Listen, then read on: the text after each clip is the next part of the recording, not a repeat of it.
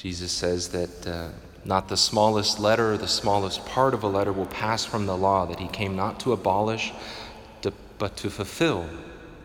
But then St. Paul, in our first reading, speaks of the letter bringing death, but the Spirit giving life. Are they, are they contradicting themselves? Obviously not. I'm sure you've all heard the expression uh, the letter of the law versus the spirit of the law. And sometimes people make the mistake of putting the two of them in opposition to each other. Right? That's an error.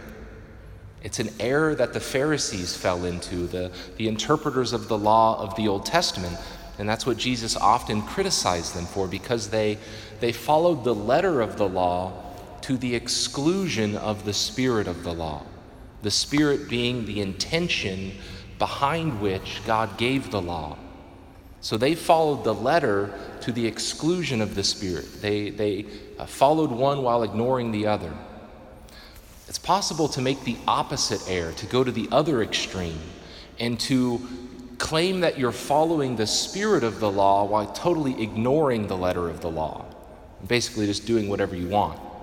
Right? Both of these are errors. Right? Jesus comes to fulfill the letter of the law by filling, uh, by following it according to its spirit.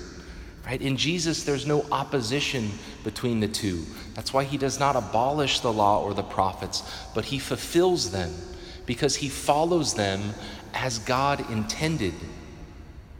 And that's the, the lesson that he gives us that with God's law, it's perfect, there's no opposition.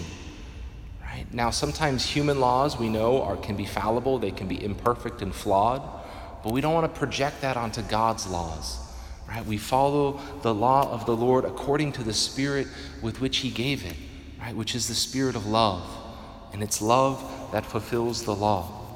So we're called to imitate our Lord's example, to uh, keep the commandments. Right? We can never do away with God's commandments, but we're called to follow them with the right spirit which is the spirit of love love of God and love of neighbor.